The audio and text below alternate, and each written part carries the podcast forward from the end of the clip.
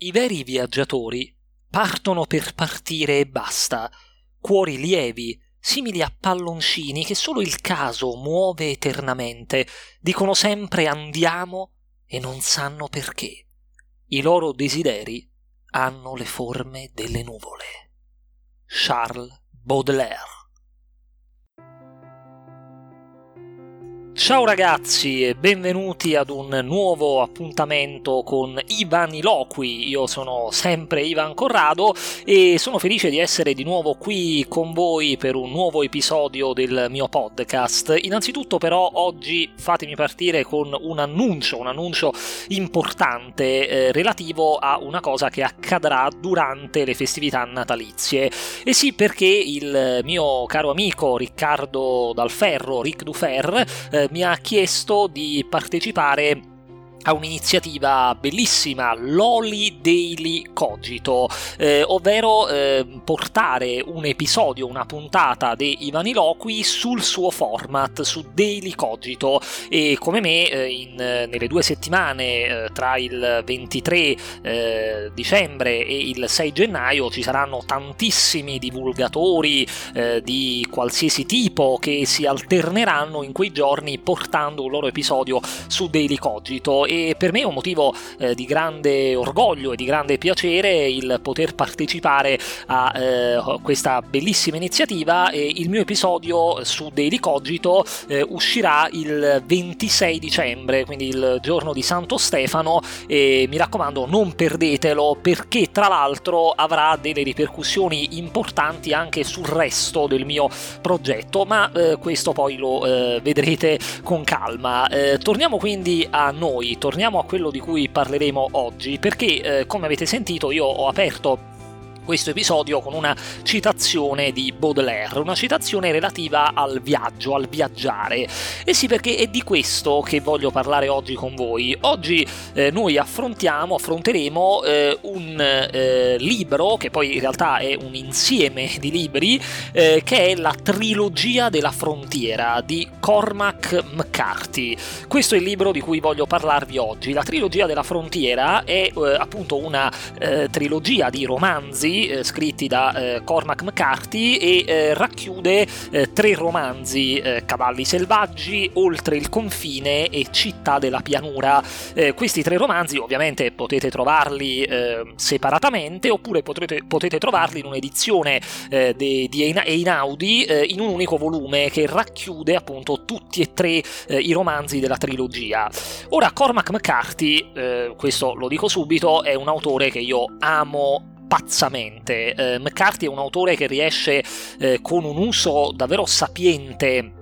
dei dialoghi e delle descrizioni riesce ad immergerti in maniera davvero profonda all'interno eh, dei suoi romanzi, dei suoi racconti e ti fa visualizzare le immagini che propone anche eh, nei particolari, anche nelle minuzie e ha secondo me una caratteristica che per certi versi è simile a quella di un altro autore che io amo che è Saramago, cioè eh, McCarthy durante la narrazione quasi all'improvviso eh, scrive delle frasi di una profondità filosofica incredibile ma ehm, come dire, non le fa pesare, cioè nel senso inserisce queste eh, frasi in maniera del tutto naturale nel flusso del, eh, del suo discorso, della sua scrittura, che e proprio per questo però queste frasi ti spiazzano, ti fermi a rifletterci sopra, a pensare al senso che ha voluto dare eh, a quelle parole eh, Cormac McCarthy. E poi tra l'altro per me che eh, sono un grandissimo amante anche del genere western e quindi anche delle, insomma, di, di queste narrazioni che riguardano spazi immani come gli spazi della prateria oppure quelle zone al confine tra eh, Stati Uniti e Messico, in cui spesso Cormac McCarthy ambienta eh, i suoi romanzi. Infatti, un'altra sua caratteristica sono a volte eh, dei personaggi che parlano spagnolo. Eh, lo, lo, spagnolo è una lingua molto ricorrente nei, nei romanzi di McCarthy, che contribuisce a creare proprio quell'atmosfera della frontiera. E mm, ecco la caratteristica che lega un po' eh, questi tre romanzi. Io, ovviamente, oggi non andrò a parlare di dettagli della trama perché chiaramente non non voglio fare spoiler, ma dirò soltanto che ciò che lega eh, appunto il filo rosso che, re, che lega i tre eh, romanzi della trilogia della frontiera è il tema della viandanza. Eh, che cosa eh, intendo dire con questo? La viandanza è tipica del viaggiatore che viaggia senza una meta, senza un obiettivo da raggiungere. Ecco, i personaggi eh, di Cormac McCarthy eh, viaggiano, eh, sono perennemente in movimento, c'è un eterno vagabondare di questi personaggi che a cavallo eh, attraversano il confine generalmente tra appunto il Texas eh, e il Messico e viaggiano in realtà non con un'idea precisa del posto dove andare, ma viaggiano per trovare se stessi, perché sono personaggi che eh, hanno qualcosa di rotto, qualcosa di lacerato al loro interno e quindi cercano di eh, macinare chilometri su chilometri in realtà per capire meglio se stessi. E mm, sono dei personaggi che hanno un grande dolore dentro e a volte agiscono in modi che eh, sembrano anche strani, il lettore magari eh, viene colto anche di sorpresa dal comportamento dei personaggi di Cormac McCarthy, perché questi personaggi hanno eh, lo scopo di ricomporre la lacerazione del loro animo e di ricomporla attraverso un viaggio, attraverso una viandanza esistenziale. E a me, eh, infatti, la lettura eh, dei romanzi di McCarthy e in particolare della trilogia della frontiera ha fatto venire in mente proprio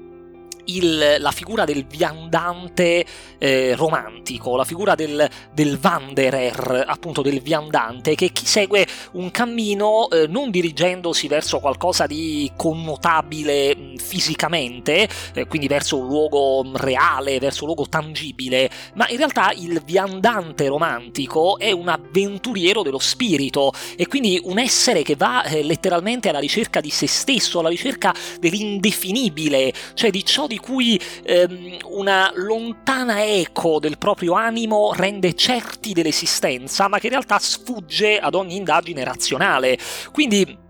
la Wanderung, cioè appunto la viandanza romantica, eh, è tipica ecco, di, questi, eh, di, questi, personaggi. Quindi il viandante è, è, l'uomo in cerca di se stesso, che eh, proprio per questo vive immerso costantemente nella natura. E questo è appunto un tratto caratteristico eh, della trilogia della frontiera perché infatti nei romanzi della trilogia di McCarthy c'è una, ehm, una dicotomia ricorrente tra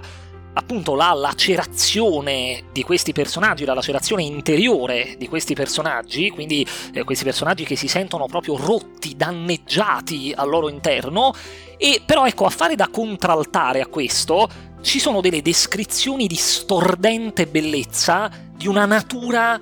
apparentemente perfetta, di una natura incontaminata, di una natura che sta lì meravigliosa e, ricomposta. E esattamente quella ricomposizione è ciò che cercano i personaggi di McCarthy. Ecco, per fare un esempio mm, concreto, insomma un esempio eh, pratico della, eh, della viandanza eh, e quindi di questo rapporto ecco, tra il viandante e la natura in McCarthy, c'è eh, ad esempio una...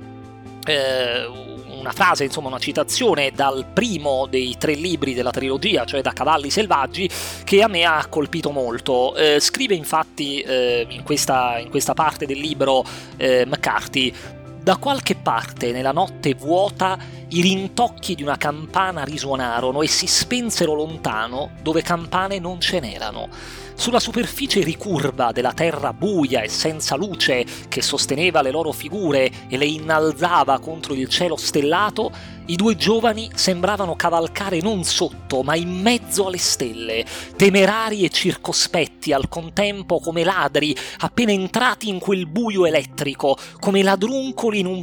frutteto lucente, scarsamente protetti contro il freddo e i diecimila mondi da scegliere che avevano davanti a sé.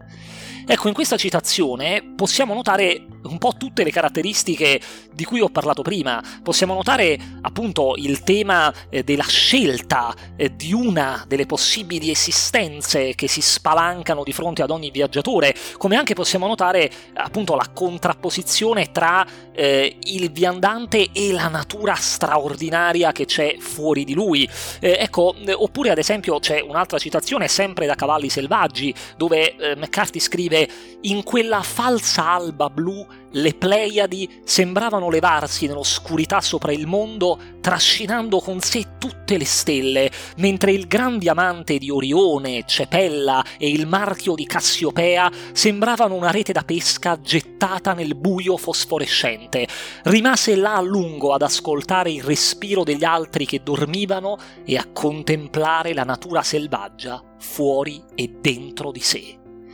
Ecco, c'è questa compenetrazione continua, quindi tra il personaggio e la natura, e questa è proprio una cifra stilistica eh, di eh, Cormac McCarthy. Un altro, un altro passo straordinario è eh, quello in cui McCarthy scrive immaginò la sofferenza del mondo come un parassita informe in incubazione che per svilupparsi cercava il calore delle anime umane. Credeva di sapere cosa rendeva gli uomini soggetti alle sue visite, ma quel che non sapeva ancora era che quella creatura era priva di mente e quindi incapace di conoscere i limiti dell'anima ed ebbe paura che l'anima potesse non avere alcun limite. Ecco, questa è una frase chiave per capire la poetica di McCarthy. Perché? Perché il, ciò che spinge questi personaggi alla viandanza, ciò che spinge questi personaggi a lasciare eh, il rifugio sicuro di una casa per andare in cerca di se stessi, è proprio il tentativo di circoscrivere, di limitare, eh, di trovare dei punti fermi alla loro anima e paradossalmente lo fanno proprio cercando dei punti fermi, dei confini nel mondo. Ecco perché il personaggio di McCarthy ha paura che l'anima potesse non avere alcun limite, perché questa è una cosa che per noi esseri umani limitati è sconcertante. Allora noi cerchiamo di trovarli quei limiti e cerchiamo di trovarli nel mondo lì fuori. Questo è quello che fanno i personaggi di McCarthy, che poi ovviamente in queste peregrinazioni eh, hanno, affrontano insomma diversi tipi di avventure, eh, succedono insomma tantissime cose, incontrano anche personaggi che apparentemente, che apparentemente sono personaggi secondari eh, dei romanzi, ma che in realtà sono fondamentali. Eh, a volte eh, ci sono incontri, per esempio, con eh, delle figure come dei, eh, ad esempio nel caso di Oltre il confine, eh, mi viene in mente che il personaggio principale incontra in un momento del suo viaggio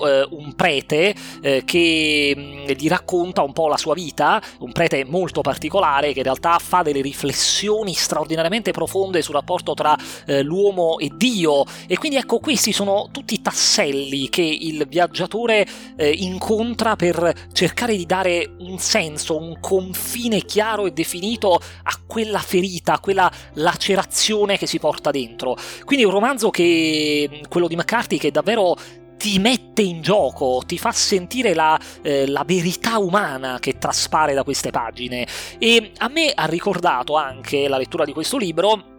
un altro testo che infatti anche eh, vi consiglio e vi metto sotto in descrizione, che è I viaggi eh, dei filosofi. Ora, I viaggi dei filosofi è un, eh, un testo, un saggio, eh, un saggio eh, devo dire davvero molto particolare, perché è un viaggio dove si parla di un aspetto secondo me troppo spesso trascurato quando si discute eh, comunque insomma di, eh, di filosofia eh, ecco nei viaggi filo- dei filosofi che è un testo a cura di Maria Bettetini e Stefano Poggi, ehm, si parla eh, del fatto che i filosofi eh, nel corso della storia, quindi dalla, dai filosofi antichi ai filosofi contemporanei, spesso hanno viaggiato molto. Quindi in realtà è sbagliata l'idea del filosofo come topo di biblioteca che si chiude nella sua torre d'avorio piena di libri, scartoffie e cose del genere e non incontra mai il mondo. In realtà invece i filosofi hanno viaggiato e come? E perché i filosofi hanno viaggiato?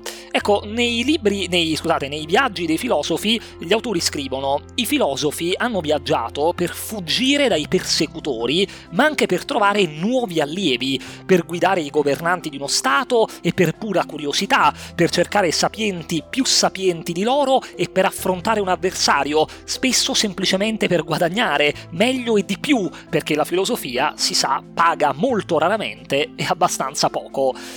Ma in realtà i filosofi, come si evince dalla lettura de, appunto dei viaggi dei filosofi, spesso hanno viaggiato perché eh, viaggiare è un atto filosofico, a pensarci bene. Perché un atto, è un atto filosofico? Perché il viaggio presuppone innanzitutto la, la, messa in discussione, l'uscita dalla comfort zone e la filosofia è per eccellenza la disciplina che eh, ti permette di uscire dalla tua comfort zone e di far scontrare quindi le tue idee con il mondo, eh, di mettere in discussione anche ciò che magari anche per pigrizia dai per assodato. Quindi filosofia e comfort zone sono due cose che eh, stanno agli antipodi.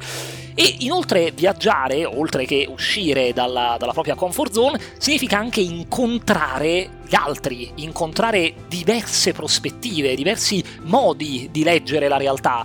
E questo ovviamente è eh, un aspetto caratteristico anche della filosofia stessa, perché la filosofia è qualcosa che ti permette di eh, andare a scandagliare anche altre visioni del mondo per confrontarle alle tue e capire se cambiare le tue o se rinforzarle. E inoltre un terzo aspetto che secondo me accomuna la filosofia ai viaggi è il, eh, come, come, dire, quella eh, voglia di trovare se stessi, di eh, venire a patti eh, con un problema che ci tormenta e, e, questo è tipico anche della filosofia, eh, perché ovviamente i filosofi eh, sono persone che hanno scritto quello che hanno scritto, hanno elaborato le loro teorie, i loro libri, eccetera, perché avevano la necessità di sanare una frattura in- interiore. È inutile che stiamo qui a nascondercelo, tutte le persone, tutti i filosofi che nella storia hanno fatto filosofia, l'hanno fatta per venire a patti con se stessi, per trovare il modo di rispondere a quella domanda che si ripeteva incessantemente nella loro testa perché io sono qui al mondo. Ecco, questo è eh, il motivo per cui si fa filosofia ed è il motivo per cui si viaggia. Quindi, a ben guardare, i personaggi eh, di Cormac McCarthy sono anche un po' degli emblemi della filosofia. Sono filosofi nel vero senso della parola. Ovviamente per essere filosofi non bisogna avere il titolo accademico e, e basta. Eh, per essere filosofi bisogna agire da filosofi, bisogna comportarsi da filosofi ed è ciò che fanno i personaggi di eh, Cormac McCarthy. Quindi io vi consiglio, vi consiglio caldamente la lettura eh, della trilogia della frontiera eh, affiancandola magari proprio ai viaggi dei filosofi e inoltre eh, ovviamente nella, nella, trilogia della frontiera eh, voi potete trovare anche eh, delle ambientazioni particolarissime che vanno ad incarnare anche un po' quella epopea eh, del cowboy, no? visto eh, come un disadattato ecco, nei confronti del mondo, un mondo che eh, magari accelera, accelera sempre di più eh, verso un progresso che però è insomma vacuo di valori, di speranze, eccetera. E quindi i personaggi di McCarthy sono dei disadattati a tutti gli effetti, delle persone rotte che hanno perduto eh, o il loro dio, il loro padre o i loro amori e, e quindi cercano di rimettere insieme i cocci dell'esistenza. E proprio questo disadattamento si riproduce, come ho detto, in questa continua dialettica con una natura sempre perfetta, esatta, eh, ispirata insomma eh, da, da, qualcosa che eh, la rende integra. E quindi eh, è proprio eh, nel rapporto anche con la natura che si giocano moltissimo eh, le vite ehm, e quindi le svolte anche della narrazione di McCarthy. E eh, ad esempio mi viene in mente anche in eh, Oltre il confine il, la, l'idea straordinaria di rappresentare un ragazzo che poi è il protagonista del romanzo che decide di ehm, una volta catturata una lupa che stava stava facendo strage insomma nel suo, eh, nel suo ranch, eh, decide invece di consegnarla al padre che l'avrebbe uccisa, decide di riportarla in Messico. E quindi comincia un viaggio insieme a questa lupa che è una manifestazione anche del mondo naturale per certi versi. Quindi ecco questo rapporto sempre stretto tra l'uomo e la natura che è perennemente presente nei romanzi di Cormac McCarthy. Quindi eh, ecco, eh, io vi consiglio davvero eh, la lettura di queste opere, eh, leggete davvero tutto se potete di Cormac McCarthy perché è veramente un autore straordinario che vi farà innamorare e probabilmente oso dire che è anche uno di quegli autori che può cambiare l'esistenza di un lettore. Quindi io mm, cosa dire, spero di avervi interessato e io vi lascio ovviamente come al solito tutti i link